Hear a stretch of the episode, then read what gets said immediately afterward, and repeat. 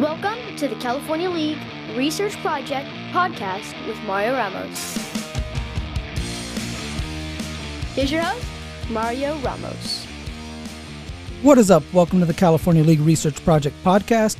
I'm your host, Mario Ramos, joined today by accomplished author Claudia Hagen. Claudia, thank you for joining me. Thanks for having me. I'm very excited to have you on and be able to talk about the California League, specifically your job as Batgirl with the Modesto Reds. Claudia wrote eloquently about her time with the Reds in her book Summer on the Diamond as the 1966 Modesto Reds Batgirl, which is available on Amazon. And you can also find more books and information at claudiahagen.com. Before we get started, we want to remind you that you can catch the California League Research Project podcast on anchor.fm, Apple Podcast, Spotify, and anywhere else you get your podcast. You can also follow me on Twitter at CalLeagueSearch. That's at CalLeagueSearch. Search. So, Claudia, 1966, baseball is making its return to Modesto after a one year hiatus from the Cal League. On somewhat of a whim, you apply to be the Batgirl, which uh, led to quite an experience. Has to be one of the coolest jobs you've ever had, right? Um, and I say one of the coolest because you've also have experience in aviation, uh, hot air ballooning, in addition to being an author. So, but being a Batgirl that year had to be quite a special experience, right? That was kind of the start of everything, I believe. That was my very first job. Nice. Um, we were uh, new to California. We had moved down from Spokane, Washington. Um, my stepfather was transferred, so we weren't real happy about that. Mhm. But um, in school, my uh, two of my teachers saw the article in the newspaper about the Modesto Reds returning to Modesto, and they were looking for four redheaded Batgirls to um, kind of promote the team and something odd and and new that had never been tried before. Yeah. It was um, crazy Charlie Finley's idea and backed up by the general manager of the Modesto Reds at that time, Bob Burton. So he's the one that put the article in, and Yeah. uh, they showed my teacher showed me the article and said, "We really think you should go try and and uh, uh, interview for this." And so I called and made an appointment, and uh, he uh, Bob told me to wear a pair of shorts and a t-shirt. Don't get all dressed up. Uh-huh. And he began asking me a whole bunch of crazy questions like how many innings are in a ball game and how many players and Yeah. stuff and I had no clue. So I just gave answers off the top of my head, which were all completely wrong. But he hired me on the spot and uh, I was the first one hired. Wow. And I asked him later on, why did you hire me if I had all the questions wrong? And he said, because you made me laugh and your hair is really pretty. So Nice. I I think, I don't know if those would be acceptable terms these days, yeah. but it went over great then.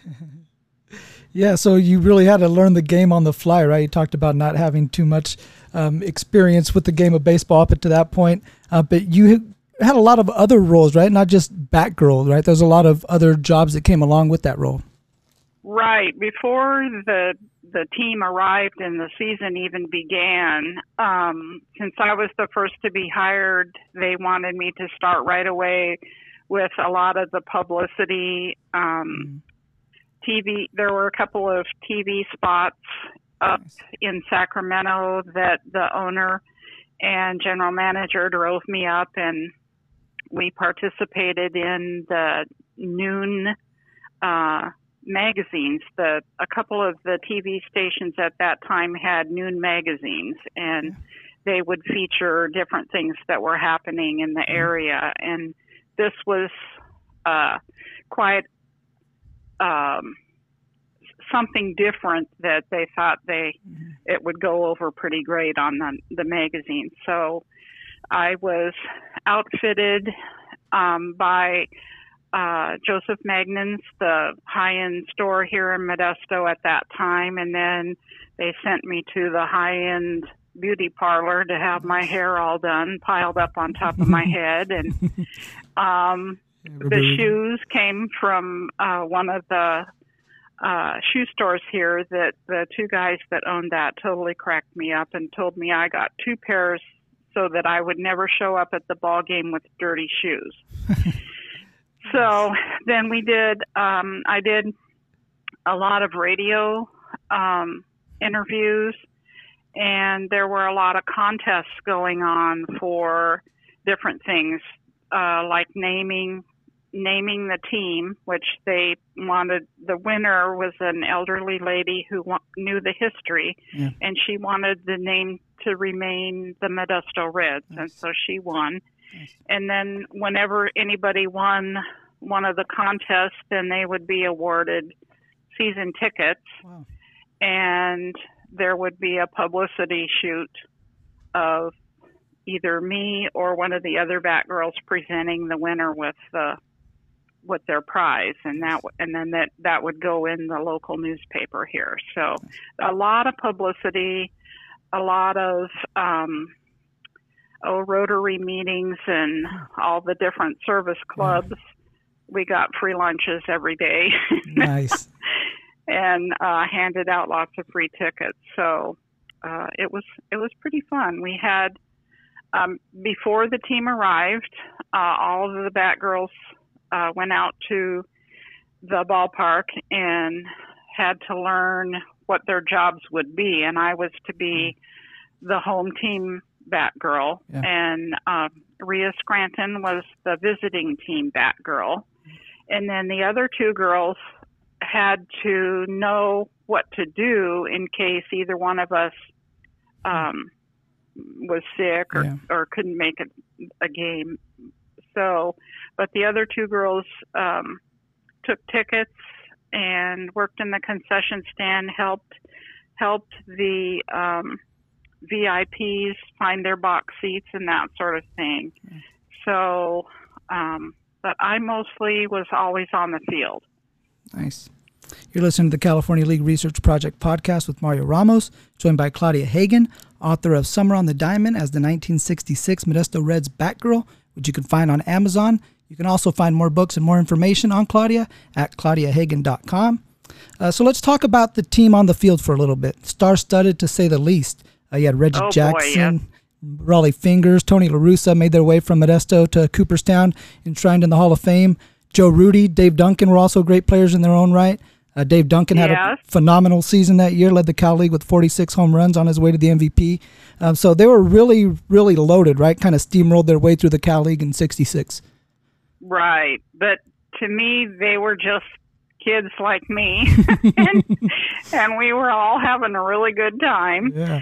And there are some some pretty funny stories in the book about mm-hmm. um, different players and different yep. things. But um, usually, uh, when I give talks, everybody wants to know if I had a favorite. Mm-hmm. And I didn't have a single favorite. I ended up marrying one of the ball players, yeah. but he wasn't necessarily my favorite.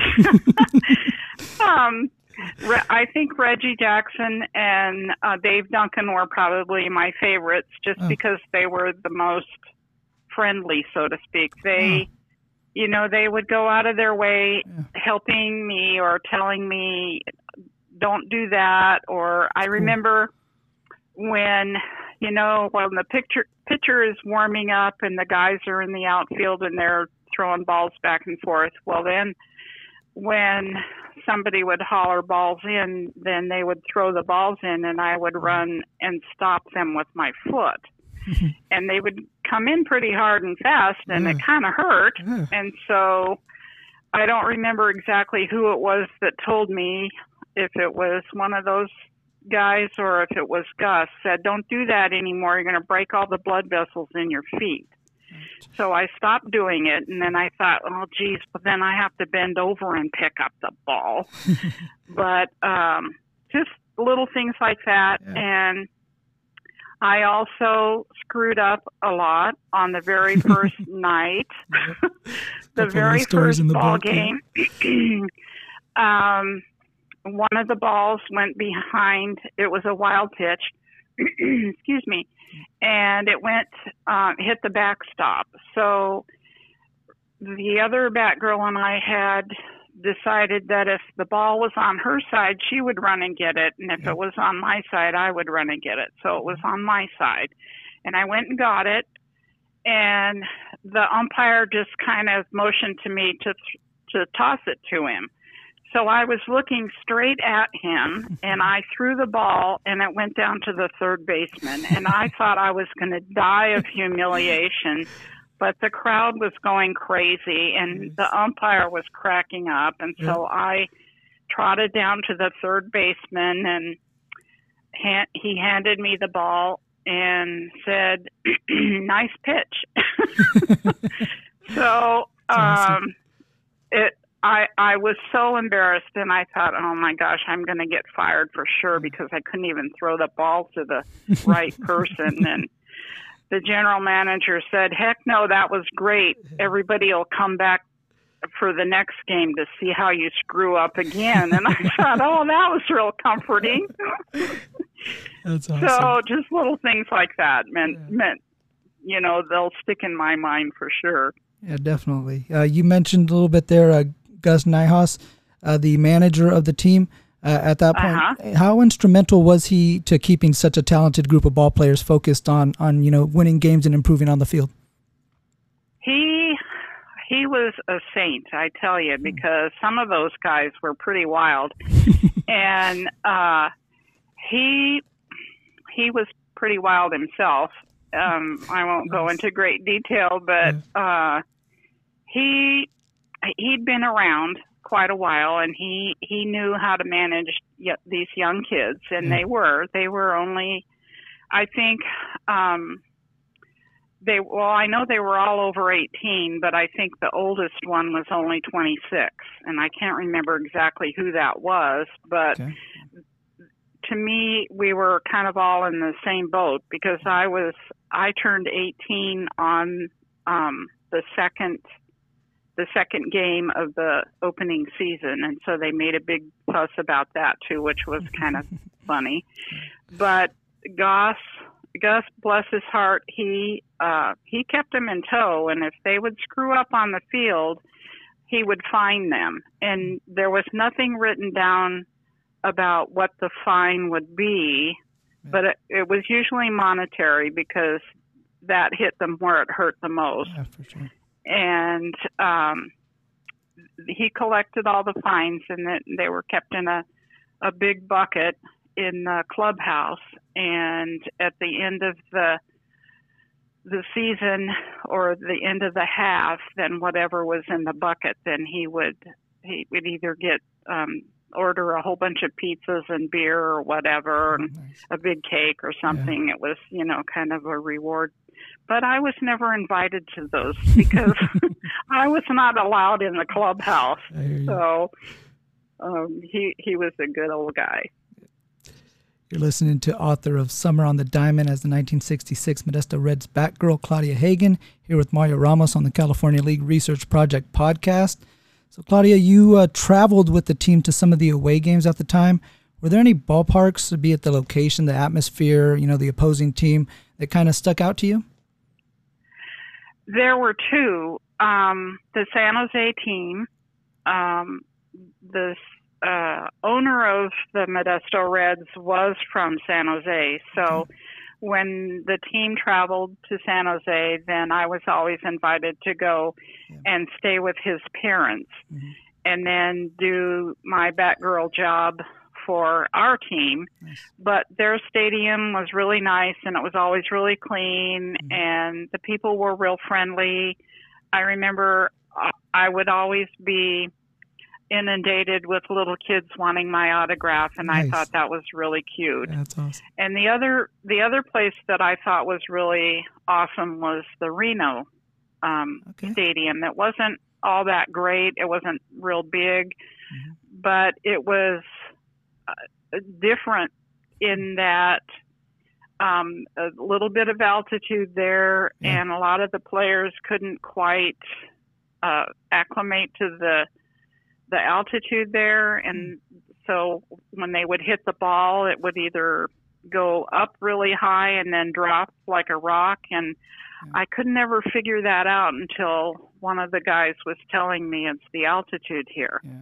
And I thought that was real interesting. And um, it, it was a, a nice place to go. The first time the team went to Reno, they're all underage, so they were not supposed to be in the casinos, but they would wear their uniforms to the casinos.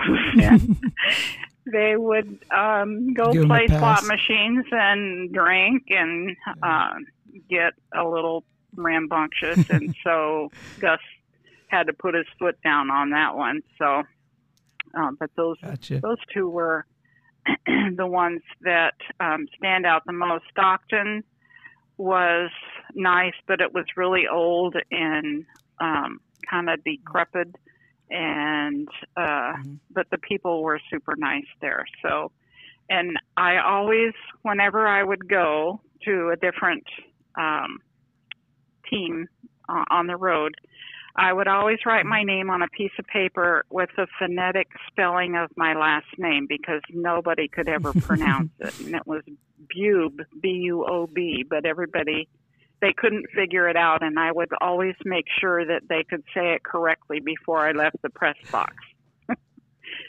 Just little things. You're listening to the California League Research Project podcast with Mario Ramos, joined by Claudia Hagen, author of Summer on the Diamond as the 1966 Modesto Reds Batgirl, which again you could find on Amazon. You could also find more books and more information on Claudia at claudiahagen.com. So, Claudia, baseball and minor league baseball in particular have obviously changed a lot over the years. But one thing that remains constant is the positive impact these teams have within their local communities. In your eyes, how important is that connection between a ball club and the communities that they represent? I think it's crucially important because without the fan support, um, the team isn't going to do well. And the way that um, I've been watching the Giants games the last couple of days and Mhm. watching the cardboard cutouts Mhm. and uh, it's it's just kind of not the same. And one of the the announcers said that when the ball players first arrived and found that there was no sound, no crowd, no nothing, um, they insisted that they play crowd sounds or or you know music or something because it was just kind of creepy. And I think um, uh, for Modesto right now, we're we don't even have a season. They're not allowing any of the minor league teams to even play. So there's a lot of real disappointed folks, and I think that um, one of the joys of minor league teams in any town is that the fans can see the young kids starting out Yeah. and and they can really see who's going to make it and who's not or- and you know really support them that way but um there's not a lot of minor leaguers that make it to the majors. And you know only so many can play on the major league teams. But for the people that can't afford to to go to the big major league parks and fork out all that money for parking and the tickets and whatnot. The minor league teams are the answer to family fun and a, a great night out and supporting team and picking your favorites and watching them grow. So I think it is crucially important. Yeah, you know, we talked about earlier those guys, Reggie Jackson, Rollie Fingers, you know, Joe Rudi, Dave Duncan. You know, to you, they're just they were just guys because, like you said, you get that opportunity to see them before you know they they're those established names, right? Making their trying to cut their teeth through the California League, make their way ultimately to the major leagues. You know, and that's there's something to be said about that. And it- like you said, it's just a connection that you get with that local community. That's uh, you know something that we're definitely missing this year. Yeah, exactly. Yes. All right. Well, Claudia, I appreciate you again taking some time. This has been awesome. Again, check out her book, Summer on the Diamond, as the 1966 Modesto Reds Batgirl, available on Amazon. Find more books and more information on Claudia at claudiahagen.com. Claudia, thank you so much. You're welcome. This was fun. I want to thank you guys for listening to the California League Research Project podcast with Mario Ramos. You can follow me on Twitter at Cal League Search. Be sure to catch more of the California League Research Project podcast on Anchor.fm, Spotify, Apple Podcast, or anywhere else you get your podcast. Special thanks to Claudia Hagen. We'll see you guys next time. Peace. To check out more of the California League Research Project podcast, go to Anchor.fm.